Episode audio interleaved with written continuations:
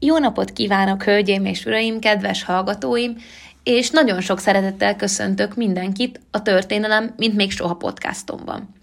Engem Goncserenko Milénának hívnak, én közgazdász vagyok végzettségemet illetően, viszont a történelem már nagyon sok éve nagy érdeklődést kelt bennem, és úgy gondoltam, hogy ezt a hobbimat szeretném megosztani másokkal. Így született tulajdonképpen ennek a podcastnak az ötlete, melyben érdekes, ismeretlen, néha hihetetlen történelmi eseményeket, személyeket szeretnék feldolgozni, illetve egy új formátumban megosztani a történelem érdekes pillanatait. Hiszen sokak számára a történelem egy unalmas tantárgynak tűnik iskolából visszaemlékezve, viszont mi podcastunkban úgy fogunk hozzáállni, és úgy fogjuk megismerni történelmünket, mint még eddig soha. Nagyon sok szeretettel köszöntök még egyszer mindenkit, és azt javaslom, hogy akkor vágjunk is bele első podcastunkba. Első adásunk témája pedig kilenc halálos divattrend a múltból. Nagyon sokan ismerjük azt a mondást, mely szerint a szépségért meg kell szenvedni, illetve meg kell küzdeni, és valójában nem sokan gondolunk abba bele, hogy a múltban ez szó szerint volt értendő, hiszen sokaknak a divat követése életükbe került. Kezdjük is az első ilyen szokással, a kúsba kötött kínai lábak tradíciójával. A kínai nők életében már több mint ezer éve mm, volt jelen ez a szokás, tulajdonképpen a tizedik századtól egészen a huszadik századig jelen volt um, ez a szokás, mely szerint um, a, tulajdonképpen a nők lábát elkötötték, hogy apró, kicsi alakja legyen. Sokan feltehetik magukban azt a kérdést, hogy miért is tennének ilyen testtorzító folyamatokat saját lábukkal a hölgyek Kínában. Ez tulajdonképpen a kínai hölgyek jólétét jelképezte, mivel az elkötött kis lábak gyönyörűen mutatnak a kis selyemcipellőkben, és ezek jelképezték ö, arisztokráciai ö, helyzetüket, illetve gazdagságukat ezekben a családokban, hiszen ö, akik a mezőkön, vagy esetleg a rizsföldeken dolgoztak naphosszat, nem tehették meg, hogy elkötik lábukat, mert így nem tudtak volna dolgozni. Így ez a szeszély csupán a felsőbb rétegeknek volt elérhető. Tehát, mint mondtam, a huszadik század elejéig volt divatos ez a testtorzító folyamata. Tehát, mint mondtam, a testtorzító folyamat során a hölgyek egy szövetdarabbal gyakorlatilag gúzsba kötötték lábaikat, ugye, hogy minél kisebbnek látszódjanak a lábfejek, és lótuszvirág formájúak legyenek a lábak, mert úgy tartották, hogy ez egy különleges női gyönyör, hogyha valakinek hasonló formájú a lába. A láb elnyomorítása a jólétet is szimbolizálta, ezért rendkívül fontos volt a felsőbb rétegek számára. A fiatal hölgyek, miután levágták lábkörmeiket, először megmártoztatták lábfejéket egy ecet, illetve egy gyógynövény keverékéből álló oldatban, majd a lábujjaikat behajlították és átkötözték akár egy három méter hosszúságú szövetdarabbal, és gyakorlatilag naponta, lehetőség szerint naponta cserélték ezt a szövetet. Legelőször ez a beavatkozás olyan négy és kilenc év között ment végbe a lányoknál, és állítólag már két-három év múlva elérték a kívánt lótuszformájú lábakat, és ezáltal a láb teljesen, véglegesen eldeformálódott.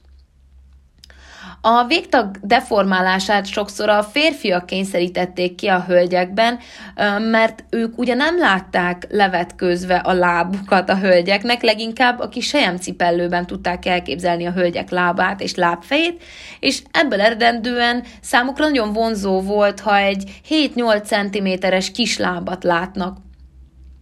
A fájdalmas eljárás következtében a kínai hölgyek lábujjaiban idővel megszűnt a vérkeringés, üszkösödéssel kellett megküzdeniük, sokszor vérmérgezést is kaptak, és lényegében a lábak teljes elrothatása fenyegette őket idővel, mert teljesen elhalt ez a testrész. Bizonyos becslések szerint akár tíz millió nő is esedett át ezen a, ezen a fajta torzító folyamaton, és kb. tíz százalékuk becslések szerint bele is halhatott ebbe a beavatkozásba.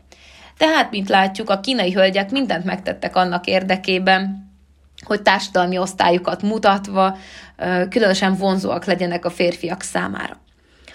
De hát Európában is voltak bizonyos divatrendek, melyek nem mondhatóak túl egészségesnek vagy biztonságosnak. Ilyesmi lesz a fullasztó fűző példája is. Tehát térjünk át a második divatrendünkre, a fűzőre. Tulajdonképpen a fűző évszázadokon át népszerű volt, sőt, még manapság is sokan hordanak, és ö, nem csak hölgyek, még akár férfiak is hordták a fűzőket, ugye testtartást ö, gyakoroltak a fűzők segítségével, illetve még a pocakot is néha elrejtette a férfiaknál a fűző. Ö, minden korban más volt ugye a fűzőnek a szerepe, és ö, különböző fűzőket is használtak, néha például még terhesség idején, lovagláskor is fűzőt viseltek, de úgy nyilván ezek más fűzők voltak. Tehát, mint látjuk, a fűzőnek egy elég hosszadalmas történelme van, és a kortársak által hasznosnak és kifejezetten nőiesnek tartották azok ezt a ruhadarabot, viszont ugye nagyon kétséges volt később már az egészségügyi behatása ennek a ruhadarabnak. Tehát például ugye a fűző, mint tudjuk, korlátozta a szabad mozgást, emésztési zavarokat, légzési nehézségeket okozott, illetve emiatt ugye gyomor problémák, sőt még belső vérzést is okozhatott. Um, nem hiába a középkort idézve gyakran látunk olyan eseteket, amikor egy-egy bálon, akár egy Jane Austen, Jane Austen stílusú bálon valaki eszméletét veszti, ez csupán azért történt, mert elfűzték a hölgyeket rendkívül erősen, és kevés oxigén jutott a tüdejükbe. Az elnyomás szimbólumává vált idővel a fűző, és emiatt ugye a szufrazsett mozgalom, illetve a feminista, feminista mozgalom is próbált fellépni a fűzők ellen, és rengeteg rossz tulajdonságot hát, tulajdonított a fűzőnek. Ezért manapság már tudjuk, hogy az ilyen szorosan elfűzött hölgyek, illetve urak egészsége hát sajnos igenis nagy rizikónak volt kitéve.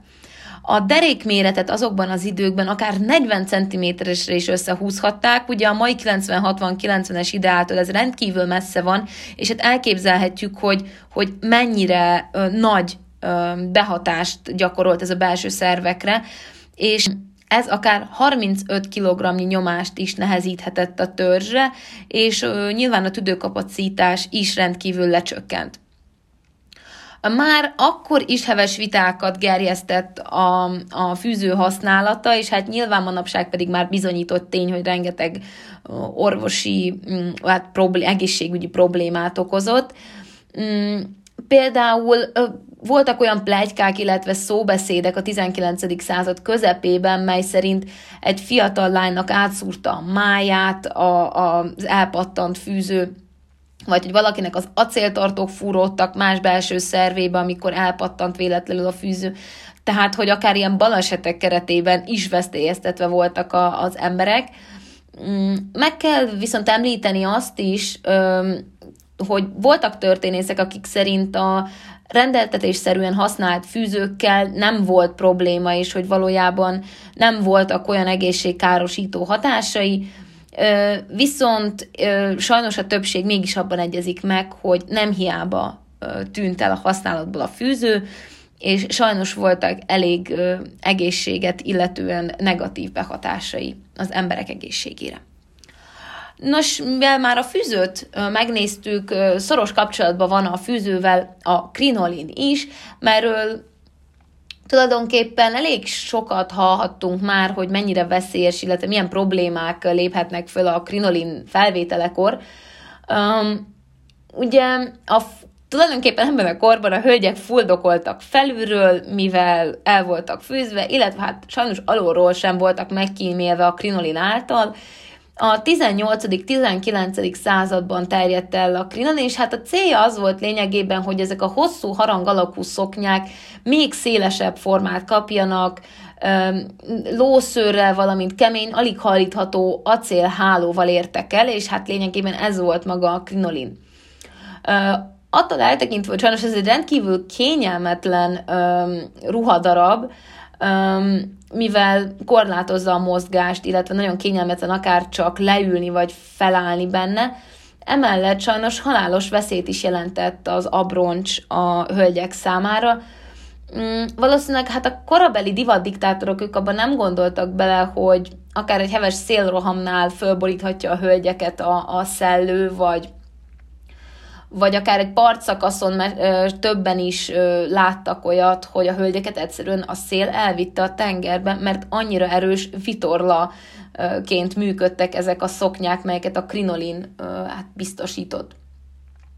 A legextrémebb eset egy, egy Wadsford Longfellow amerikai költő feleségével történt.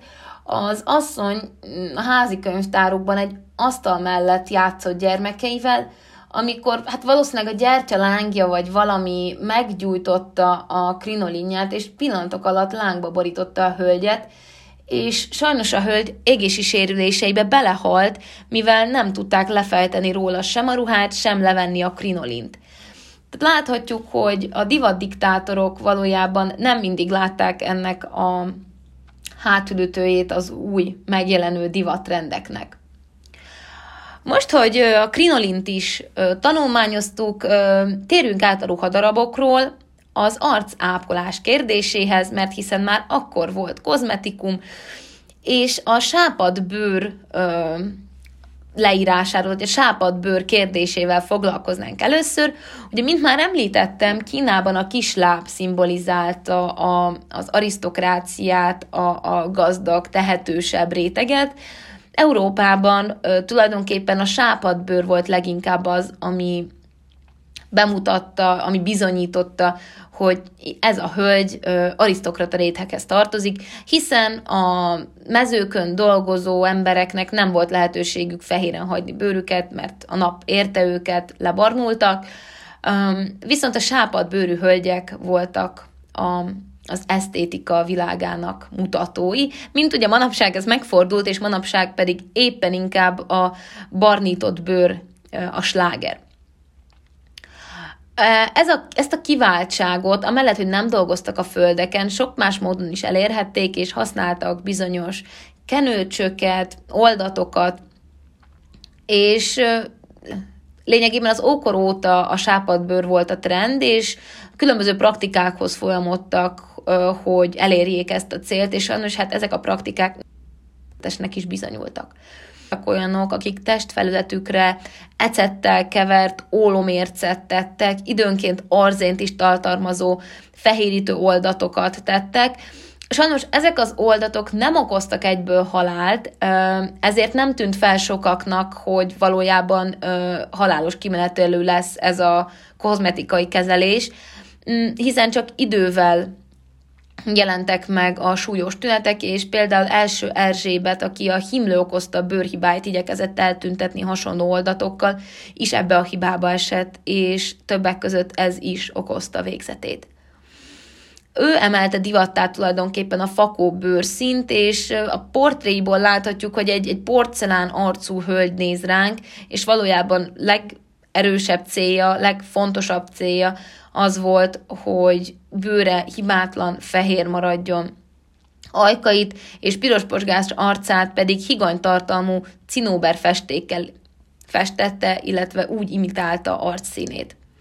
A különféle fehérítőszerek használatát ö, emellett kísérte émelygés, fejfájás, étvágytalanság, ö, hányinger, gyakran zavartság, és a és sajnos a rohadó fogak is következményei voltak ezeknek a, a kezeléseknek. A kozmetikai ólommérgezés egyik ö, dokumentált esete ezerhétszázhatvanban ö, került leírásra, és egy rendkívül csinos ö, fiatal hölgy volt az áldozat, habár bizonyítottá vált, hogy a fehérség elérése érdekében használt oldat hosszú távon halálos, a trend sokáig nem változott, és a készítmények sem újultak meg, tehát még hosszú évtizedeken át abban a tudatban, hogy veszélyes oldatot használnak az emberek, főleg a hölgyek, még mindig folyamodtak ezen kozmetikumokhoz. De hát nem csak a hölgyeknek voltak hasonló divatrendjeik, melyek végzetüket okozhatták.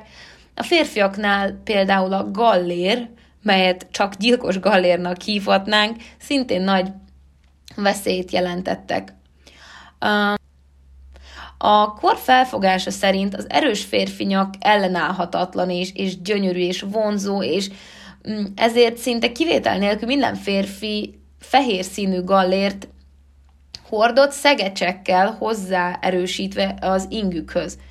És a kiegészítőt gyakran apagyilkosnak is becézték, vagy nevezték, ugyanis több esetben halált, fulladást okozott, tehát tegyük fel, a család apukája elmegy este borozni, és kicsit többet iszik a kelleténél, és egy padon lepihen, és elalszik.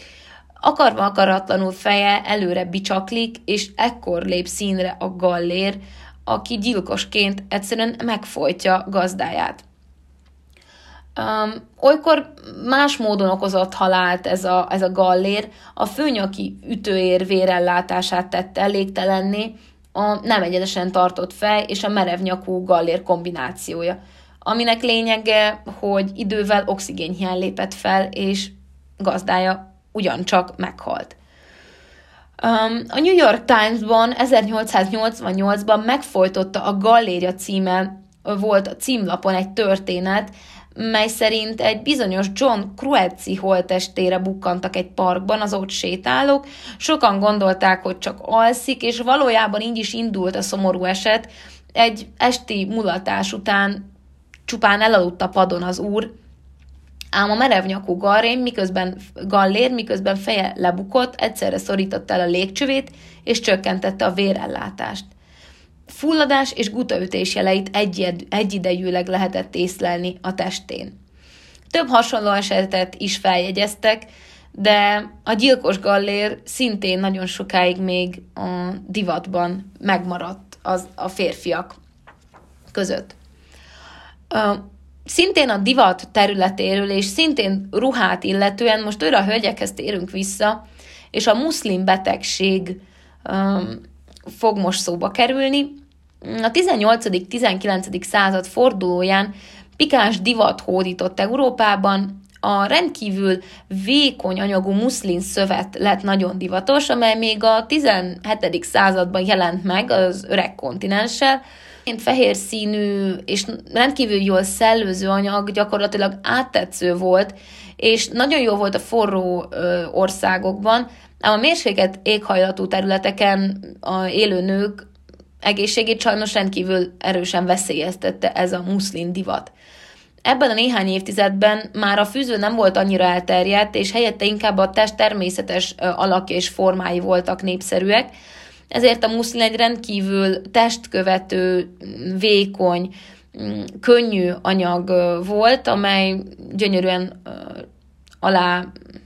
amely gyönyörűen kiemelte a hölgyek idomait. A leheletvékony muszlimból készült ruha alatt gyakran csupán egy sejem trikót viseltek a hölgyek, így gyakran mezitláb, gyakorlatilag meztelenül jártak, keltek a házban, illetve mentek valahova. A téli hónapokban rendezett bálokon gyakran a hölgyek tüdőgyulladást kaptak, megfáztak, mert nagyon vékony anyagú volt ruhájuk. És tulajdonképpen ezt a trendet ezért nevezték el muszlim betegségnek. Sajnos nem segítette ennek a halálos divatnak az eltűnését az sem, hogy hoztak egy korlátozást Franciaországban, mely szerint senkinek a ruhája nem lehet három és fél kilogrammnál nehezebb. Tehát így próbálták ugye a fényűzést korlátozni, és hát sajnos a muszlin, mivel nagyon könnyű anyag volt, nem volt három és fél kilogrammnál nehezebb, így sokak véleménye szerint ezernyolcszázháromban ezért tört ki Párizsban az influenza járvány is. És hál' Istennek ennek a divatnak Napóleon vetett véget, mivel betiltotta a batiszt és a muszlin behozását Franciaországba, és ezzel rendkívül sok fiatal hölgy életét mentette meg. Folytatnánk a kilenc halálos divatrend adásunkat a velencei magas talpú cipők bemutatásával. Ezeket a cipőket csopinnak hívták öm, Olaszországban, és lényegében tehénpatának csúfolták sokan Velencében a tizenötödik századtól egészen a tizenhetedik századig ezt a holdjáró cipőt, mely fából készült, és eredeti célja az volt, hogy a nők ruhái a sáros, szemetes, illetve szennyes utakon tiszták maradjanak, és hát az sem volt mellékes, hogy kiemeljék gazdájukat a tömegből. Az itáliai cipőkészítők, illetve a megrendelők egy idő után azonban elvetették a súlykot, a kulturális, valamint társadalmi és anyagi helyzetet hirdető cipők akár hatvan centiméter magasak is lehettek. Tulajdonképpen ez egy magas platformra emelt cipő volt. A csopint, ami valójában ilyen papucsszerűen volt felvehető a cipőre, főként a gazdag patricius nők hordták. Viszont rendkívül ingatagá tette gazdáit a csopin, sétálgatásukkal igencsak komikus hatást váltottak ki az arisztokrácia hölgyei, és valójában szó szerint rá voltak utalva szolgáikra, gazdáikra, férjeikre, hiszen nem tudtak mozogni mások segítsége nélkül. És sajnos nem egy halálos eset is fellépett az arisztokrata hölgyek köreiben, amikor a hölgyek felborultak, vagy, vagy elestek, vagy akár még ö, el is vetéltek sajnos, mert ö, terhesen ilyen ö, cipőben jártak, és ingatagan mozogtak, és nem tudtak megállni lábukon. A magas sarkú cipőt tulajdonképpen primitív formája miatt az egyház nagyon kedvelte, mert úgy gondolta, hogy így az egyház szentségtelenítő táncok, illetve mulatságok háttérbe szorulnak, viszont azzal nem számoltak, hogy az arisztokrata hölgyek megtanultak még a hatvan centiméter magas csopinban is táncolni, így az egyház már nem pártolta idővel annyira ennek a cipőnek a használatát, viszont a tizenhetedik század vége fele kikopott a divatból ez a cipő, hiszen nem volt túlságosan praktikus. Átérnénk a következő divattrendre, ami a világítóhaj és sugárzó köröm címet hordja. Már a rádium felfedezője Marie Curie nagyon jól tudta, hogy a rádiumnak vannak bizonyos mellékhatásai, ennek ellenére a gyógyszeriparban már akkor kezdték használni a, a, ezt a, az anyagot. A gyógyszeriparon túl a rádiumot világító festékek gyártására is használták, karórák mutatóin is, számlapjain is jelen volt a rádium, repülőgépek magasságmérőin.